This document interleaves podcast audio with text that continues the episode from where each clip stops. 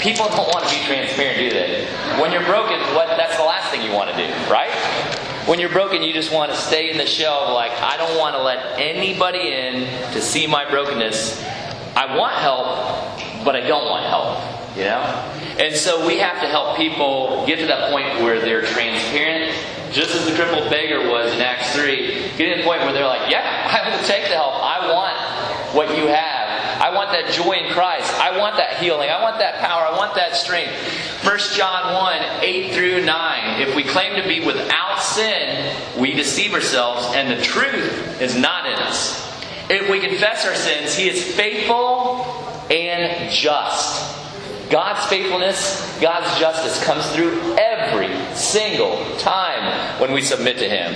And He will forgive us our sins and purify us from how much unrighteousness?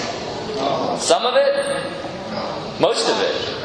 All of it. He will purify us from all unrighteousness. So you look at the lives of, your, of, the broken. You look at our lives when we were broken, before we gave it over to Christ for repair. And the great physician, the one, the only one that can purify us from all unrighteousness, he is here for us. And this is the big thing. When you confess your sin to God and ask Him for forgiveness, you are able to forgive others and let go of any resentment and bitterness you're harboring. Because I, I know in working with the broken, with our recovery on Monday nights, I know this for sure that broken people usually harbor a lot of resentment against whatever's causing that brokenness. And usually it involves other people. Okay? Broken relationship means another person caused this. I hate so and so. Helping that person let go of that is the big thing. Just as we let go of that, just as we know that in order to understand God's love, we have to understand that we have to love not just our brothers and sisters in Christ, but every single person in this world, just as Jesus did. Um, go ahead and uh, one more. All right. Help them to be transparent and confess to God again whatever is causing the brokenness in their life. Two more scriptures I wanted to share here. Uh, Mike, if you would go ahead and read 2 Corinthians 12 and verse 9. Sure. But he said to me, My grace is sufficient for you, for my power is made perfect in my weakness. Therefore I will boast all more gladly of my weakness, weaknesses, so that the power of Christ may rest upon me. I love Paul just using the word weak because he understood that coming from the Christian killer that he was and feeling like everybody was against him because a lot of people, uh, a lot of Christ followers still didn't trust him. He had to win a lot of people's trust, showing them that, hey, I'm really changed and I'm really here preaching to you. I love you. You know, he understood that the grace, the power, uh, the boldness that he was going to have had to come through Christ. So he empty himself and let Christ in. And then Matthew 11, 28 through 30. Mike, if you would just continue reading. Sure. Come to me, all who labor, who labor and are heavy laden, and I will give you rest. Take my yoke upon you and learn from me, for I am gentle and lowly in heart, and you will find rest for your souls. For my yoke is easy and my burden is light. I love rest. A lot of you guys look like I feel. I can tell who only got three or four hours of sleep last night because I'm looking at some of your eyes and you're like, that's a great class time. and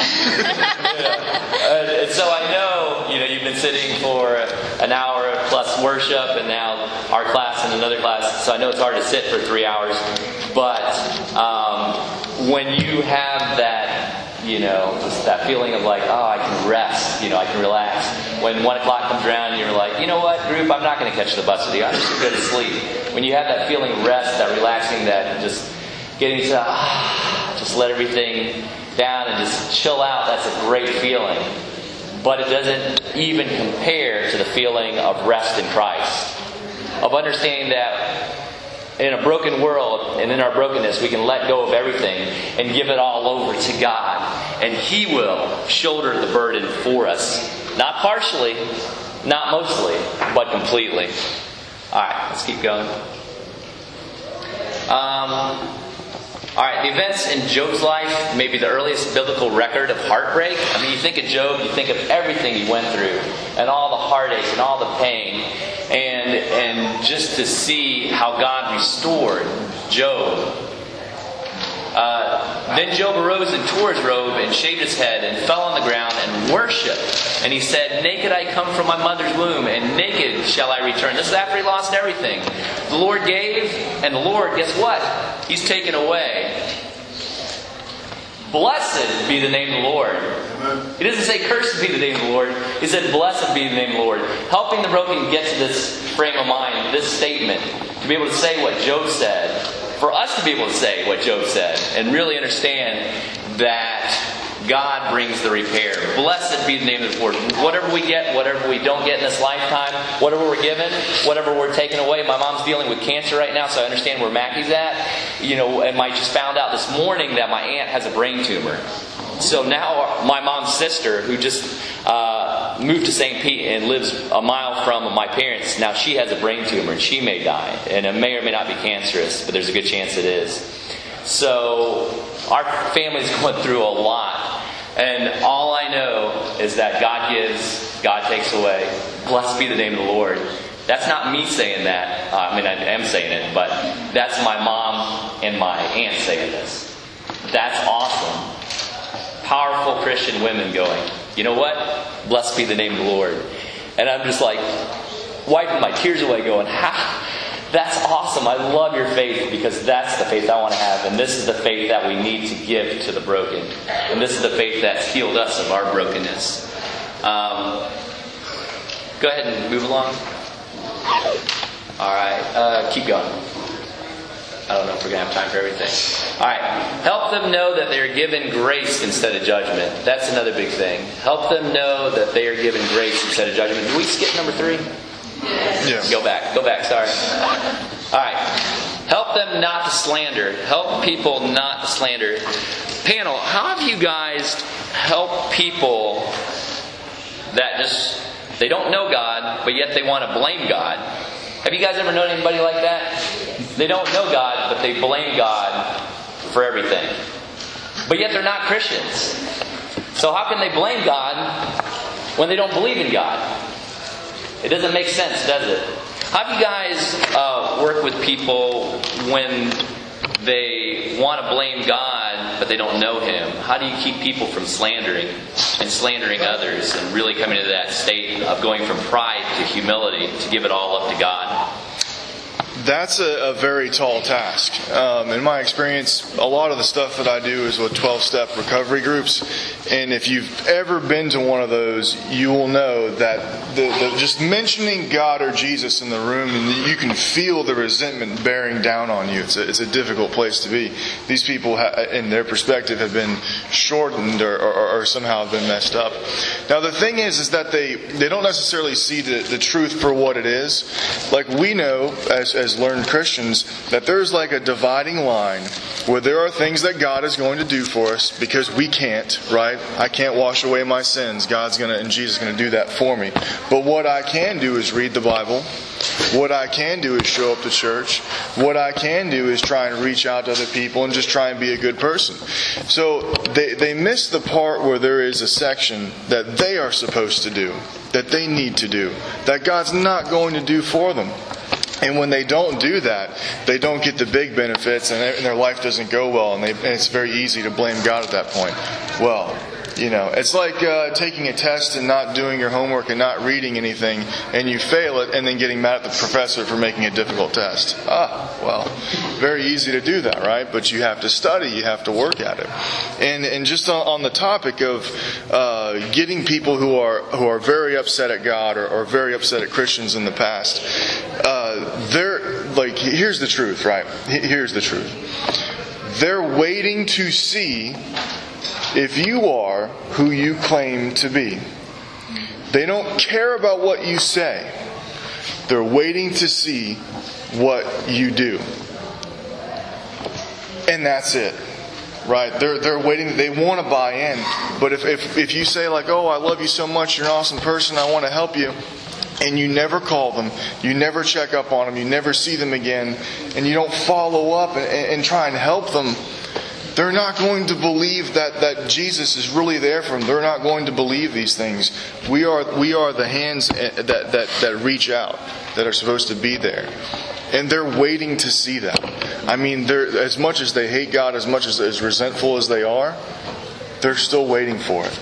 And I found people receptive who at one point are just absolutely diehard against Jesus they, they're just very confused about things, and they just need to be shown a little bit of love, and it all turns around and gets better. Thanks, Mike. Did you hear what Mike said? Repaint the picture of Christ for people, uh, or in in some cases, give them the first picture of Christ that's real, that they've seen, that's tangible, by continuing to follow up with people. Sometimes we do an awesome job of meeting people where they're at the first time, but we do a terrible job sometimes of following up with people. We have to follow up if we expect broken people to give their lives to Christ, just as we did. Because you think about who worked with you and brought you to Christ, it was usually a steady hand. Some of you that were baptized at 12 or 13 like me, even in those cases, you had the consistency of a loving family family or a parent, Christian parents that said, I want you to be Christian. I'm going to exemplify that for you. I'm going to take you to church every week, but it has to be your decision, but I want to exemplify that for you. Others of you that have come to know Christ later in your life, uh, that got baptized later in your life, for you guys, somebody was the role model. And I guarantee you they were a consistent role model in your life. So, in order to give that to somebody else that's broken, you have to be that consistent role model to them. Thanks, Mike. Uh, Darren or uh, Kim? Get your knife, buddy. No. Where do I got a pocket knife? I like don't have mine with me. It's kind of odd. Really awesome. What's your major? What's your major? My major? Yeah. Photography. Photography. Awesome. Here's what I want you to this do. is a little bit scary that we're handed multiple yeah, pockets.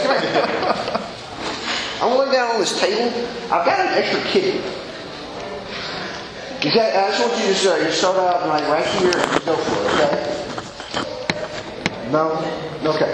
Um, awesome, by the way. I enjoyed it. Anyway, um, and I know it's kind of a ridiculous example, but that's the same thing as somebody blaming God who has never relied on God in their life. You're sitting there and, and you're talking about why is all this bad stuff happening, and it'd be the same thing as allowing her to perform surgery. You know, I've had all these negative things, all these bad things happen in my life, but I am letting a moron perform a lobotomy. Not that you're a moron, by the way. Um, but you know, you, you kind of get the point. And that's the same thing. You're sitting there talking to somebody who is blaming God. It's like, okay, have you ever, ever tried to rely on Him? Well, no. So maybe He's getting your attention that your way ain't going to work. And it's when you actually start relying and trusting on God, that's when you're able to see Him working in your life. You can't sit there and not sow any seed, not perform any work, but expect to receive the benefits. You know, you've got to rely on God, trust in Him, call on Him. Then you're going to see Him start to work in your life. You can't blame Him when you've never tried to let Him do anything for you.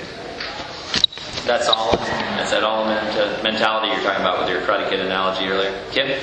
I think so many times that's such an open door because people want, we have like this God shaped hole in our hearts and we're trying to fit it with like these other shaped objects. And so people know, like we know we're lost. We know that we're not fulfilled.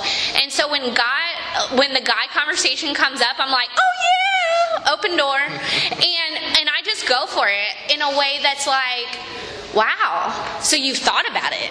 Like you've thought about blaming God, so you've thought about trusting Him. You know, you've thought, and even people who who don't have their faith in the Lord, but um, I ask them if I can pray for them, and they say yes, and I'm like, open door. Because that's how I can reach out to the broken when they're just a little bit acknowledging that. And I think of the fact that I didn't have the opportunity to grow up in the church, and cultural Christianity is not, I don't want to be a part of that. Like, this is what I want to be a part of, this. And so when we can show them the truth of God's word, like, that helps them. I feel like that helps people not to slander. And so I reach out to them in a place where I've been there. Like I've suffered without Jesus and I've suffered with Jesus and it's super better suffering with Jesus in my brokenness and using that comfort that the Holy Spirit gives me to witness to them in their distress in, in a way that's like, hey, this is who God is, and this is the peace and joy that He wants to give you in the midst of these trials. Thanks, Kim. Thanks, Darren. Thanks, Mike. Point then to Jesus Christ. How did Jesus Christ handle slander? Very well, I think. All right? Jesus Christ, well, there's no I think to it. Jesus Christ suffered the cruelest injustice in all of history his undeserved death on a Roman cross. But this is what he did. But he did not protest or slander his accusers. Instead, he said, Father, forgive them.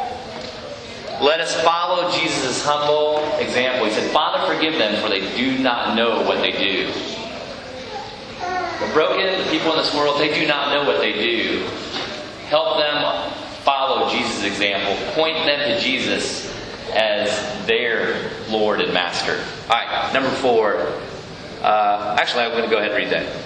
Titus 3 1 Remind them to be subject to rulers, to authorities, to be obedient, to be ready for every good deed, to malign no one, to be peaceable, gentle, showing every consideration for all men. For we also once were foolish ourselves, disobedient deceived, enslaved to various lusts and pleasures, spending our life in malice and envy, hateful, hating one another. But when the kindness of God, our Savior, and His love for mankind appeared, He saved us, not on the basis of deeds which we have done in righteousness, but according to His mercy, by the washing of regeneration and renewing by the Holy Spirit, whom He poured out upon us richly through Jesus Christ our Savior so that being justified by his grace, we would be made heirs according to the hope to eternal life. This is a trustworthy statement. And concerning these things, I want you to speak confidently. How are we to speak to people? Confidently. We have the greatest confidence in Christ. So that those who have believed God will be careful to engage in good deeds. These things are good and profitable for men all right. Number four, help them know they are given grace instead of judgment. One of the biggest ways to turn them from slander, in this last point here, is help them know they are given grace instead of judgment. Matthew 7, 1 and 2. Mike, would you read that? Absolutely. And also Ephesians uh, 1, 8, 9. Sure. Do not judge, or you too will be judged. For in the same way you judge others, you will be judged. And with measure you use, it will be measured to you. That was Matthew 7, 1 through 2. Ephesians 2, 8 and 9. For by grace you have been saved through faith, and this is not your own doing, it is the gift of God, not a result of works, so that no one may boast. All right. It's not by our own works that we're saved. But the works we do, the deeds we do as Christ followers, are a result of what God's done for us. Of His saving grace and mercy. That's why we do what we do. And that's why we want to please God so much and glorify God so much. Gordon Zach did a great class uh, in here yesterday talking about that very thing. And that our confidence and boldness comes from knowing what God's done for us, sharing that with other people. That's what we've got to do helping them know they are given grace instead of judgment. Go ahead and advance. Uh, Titus 2, 11 through 14. Kim, would you read this one? Titus 2, 11 through 14. For the grace of God has appeared, bringing salvation for all people, training us to renounce ungodliness and worldly passions, and to live self controlled, upright, and godly lives in the present age, waiting for a blessed hope, the appearance of the glory of our great God and Savior, Jesus Christ, who gave himself for us to redeem us from all lawlessness and to purify us for himself a people for his own possession who are zealous for good works. I love that last part of the scripture there. I love it, love it, love it. He gave himself to redeem us from all lawlessness and to purify for himself a people, a people, a people everybody over there, everybody over there, everybody that is a Christ follower doing it this way, by God's word, a people for his possession. But he died so that all people would become his possession. We come from God, he wants us back. He wants us all together in heaven. A people for his own possession who are zealous for good works. Zealous is not a word to be taken lightly. Being zealous means all. It means like being like Carrie Cox. It means being crazy on fire for Jesus Christ. Zealousness means being able to give up your own life. It means self-sacrifice. Just as Christ gave his life for us, we give our lives for him, for the cause of Christ, for his cross, and helping people understand this. All right. What kind of brokenness has God rescued you from you from sorry, what kind of brokenness has God rescued you from in your own past? How and who might you help share God's rescuing power with? We're going to let you, just as we do in our uh, Gators Christ Wednesday night Peak of the Week class, when we have our Bible classes, we always try to give time the last five minutes or so for you guys to talk amongst yourselves.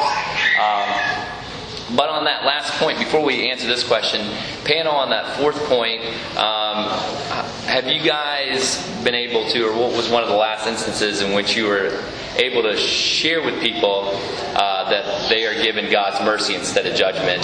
Um, how have you guys had that practical experience in, uh, or one practical experience in sharing God's mercy with somebody and helping them understand that over the judgment, the guilt they feel?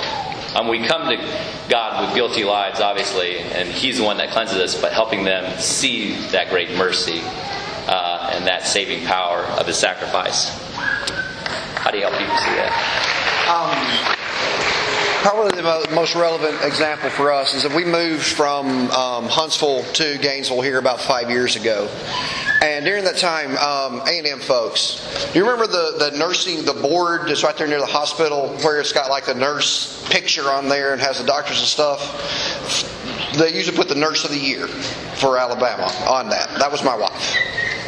Uh, she, she was like the she was the nurse of the year. I was proud of her. Hey, she you know she's on that big billboard, and uh, and she was the nurse of the year for in Alabama. Um, I I did a lot of things up there. Was really involved in the community. Uh, ran a um, an organization called uh, Ovation Arts, where I was the president for the board of directors, where we did a lot of different things up there. Uh, Christina and I were really really well known in the area. It's kind of, I mean, you know, because you see, you know, obviously her face is on a billboard for crying out loud. They walk by and say, hey, that's the nurse. Um, you know, there are a lot of things that we did, and Chris, people would see, oh, they, hey, it's the Caulfields, it's awesome, it's great to see them. And in all of that, Christina and I were never any more farther apart from each other than we were right before we found out that, you know, my job was shipping me to Gainesville. And while for worldly standards, hey, we're doing great, spiritually, Christina and I were dead. We were looking for comfort in other areas other than each other. We were, and really weren't making any bones about it. Having discussions over the fact that I don't like you. We've been married 17 years. And, and, you know, but seriously having conversations with each other, just, hey, you know, I don't like you right now. Sorry. I'll always love you. I don't like you right now. And and that was, you know, and then faced with, I'm about to move from my home with that. And for that time frame, Christina and I were broken. But there are a lot of prayers that, that started going up. And this is actually prior to the move, saying, Father, please. She's the mother of my baby girl, my son. Please help us.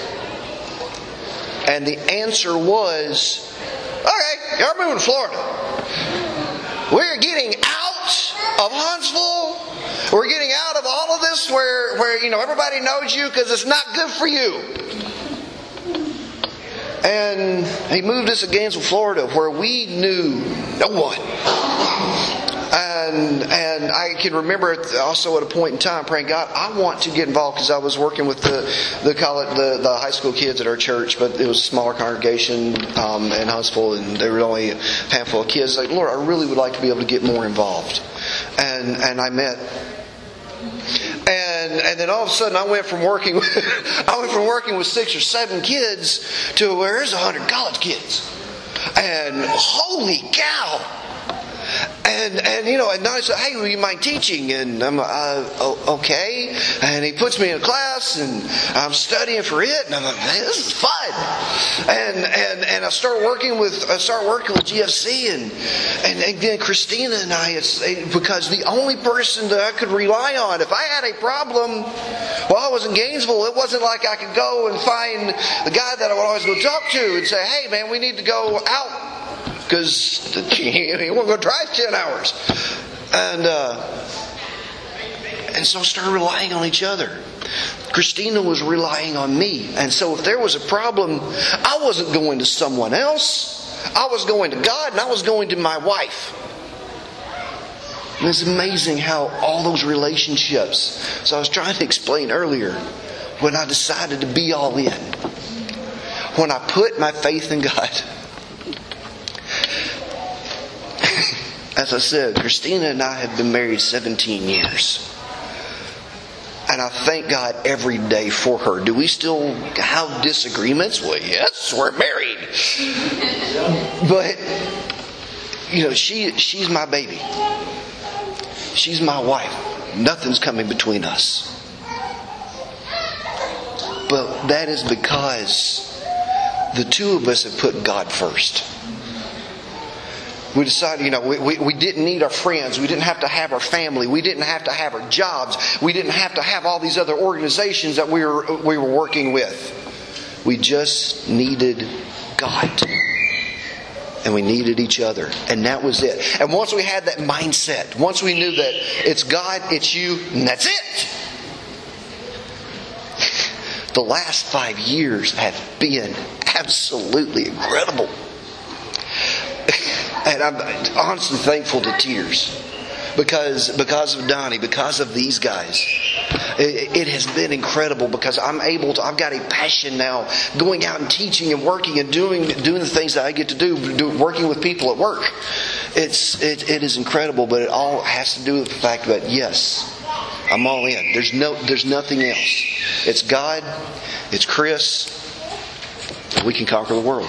Amen. Thanks, Karen. Two minute drill. We're almost out of time. Two minute drill. Answer this question with your neighbor. This is the person next to you. What kind of brokenness has God rescued you from in your past? And how and who might you help share God's rescuing power with? Somebody tangible you know that's broken. Go. Two minutes.